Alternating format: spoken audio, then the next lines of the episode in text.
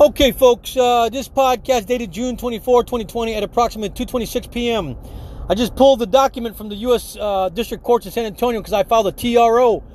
Uh, for all you don't know who, who a TRO is or what it is, it's a temporary restraining order to protect the privacy of you from exposure to society, and to the government, your evidence, your your your phones, your your books, everything that's evidence. You want to protect that so that way you don't have scavengers like the fucking Google, uh, the Google mafia and these other fucking idiots like the FBI who want to go in there and look at your information without a federal court order. So I filed a TRO, and today the judge denied it, or yesterday the judge denied it. So I went and I filed an appeal, a notice of appeal to the U.S. District Courts to the Fifth Circuit Court of Appeal. All we're asking the judge is to protect my privacy, my freedom, my mind, my, my, my personal my personal information, my evidence that I want to present to the U.S. Supreme Court from being damaged, from being tainted. If the FBI goes and destroys documents and tampers with your phone and your Twitter accounts and Facebook accounts because they want to destroy evidence, that's a crime, folks. You can't do that, including Google.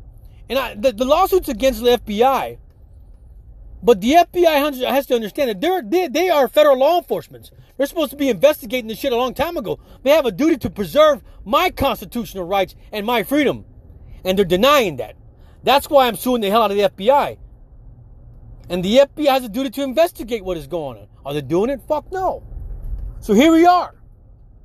A TRO filed. TRO was filed. Judge denied it from the U.S. District Court. Judge Ezra, he denied it. And now we're going to the Fifth Circuit Court of Appeals, asking the Fifth Circuit Court of Appeals that, you know, this judge doesn't think it's important to protect somebody that's broadcasting his mind, his privacy to society for you to intercept. You think he thinks that there's no there's no there's no privacy or security involved in that shit.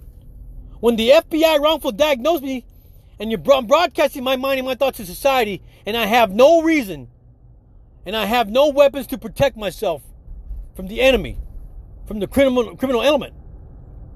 Every American in this country born out of wedlock or born in a mother's womb had the first have the uh, constitutional rights to protect themselves, the right to bear arms. Just like you have the right to go to the gun store and buy yourself a gun and protect yourself, so should I. But I'm blocked. My security is taken because the VA wrongfully diagnosed me and compensated me, calling me uh, psychological you know, incompetent. And that's wrong, folks. To keep a crime quiet. And so they're taking away my Second Amendment rights and my security. Why can't I go file a TRO to protect myself and my freedom? There's a question, folks. There's a big question. We want answers. Thank you.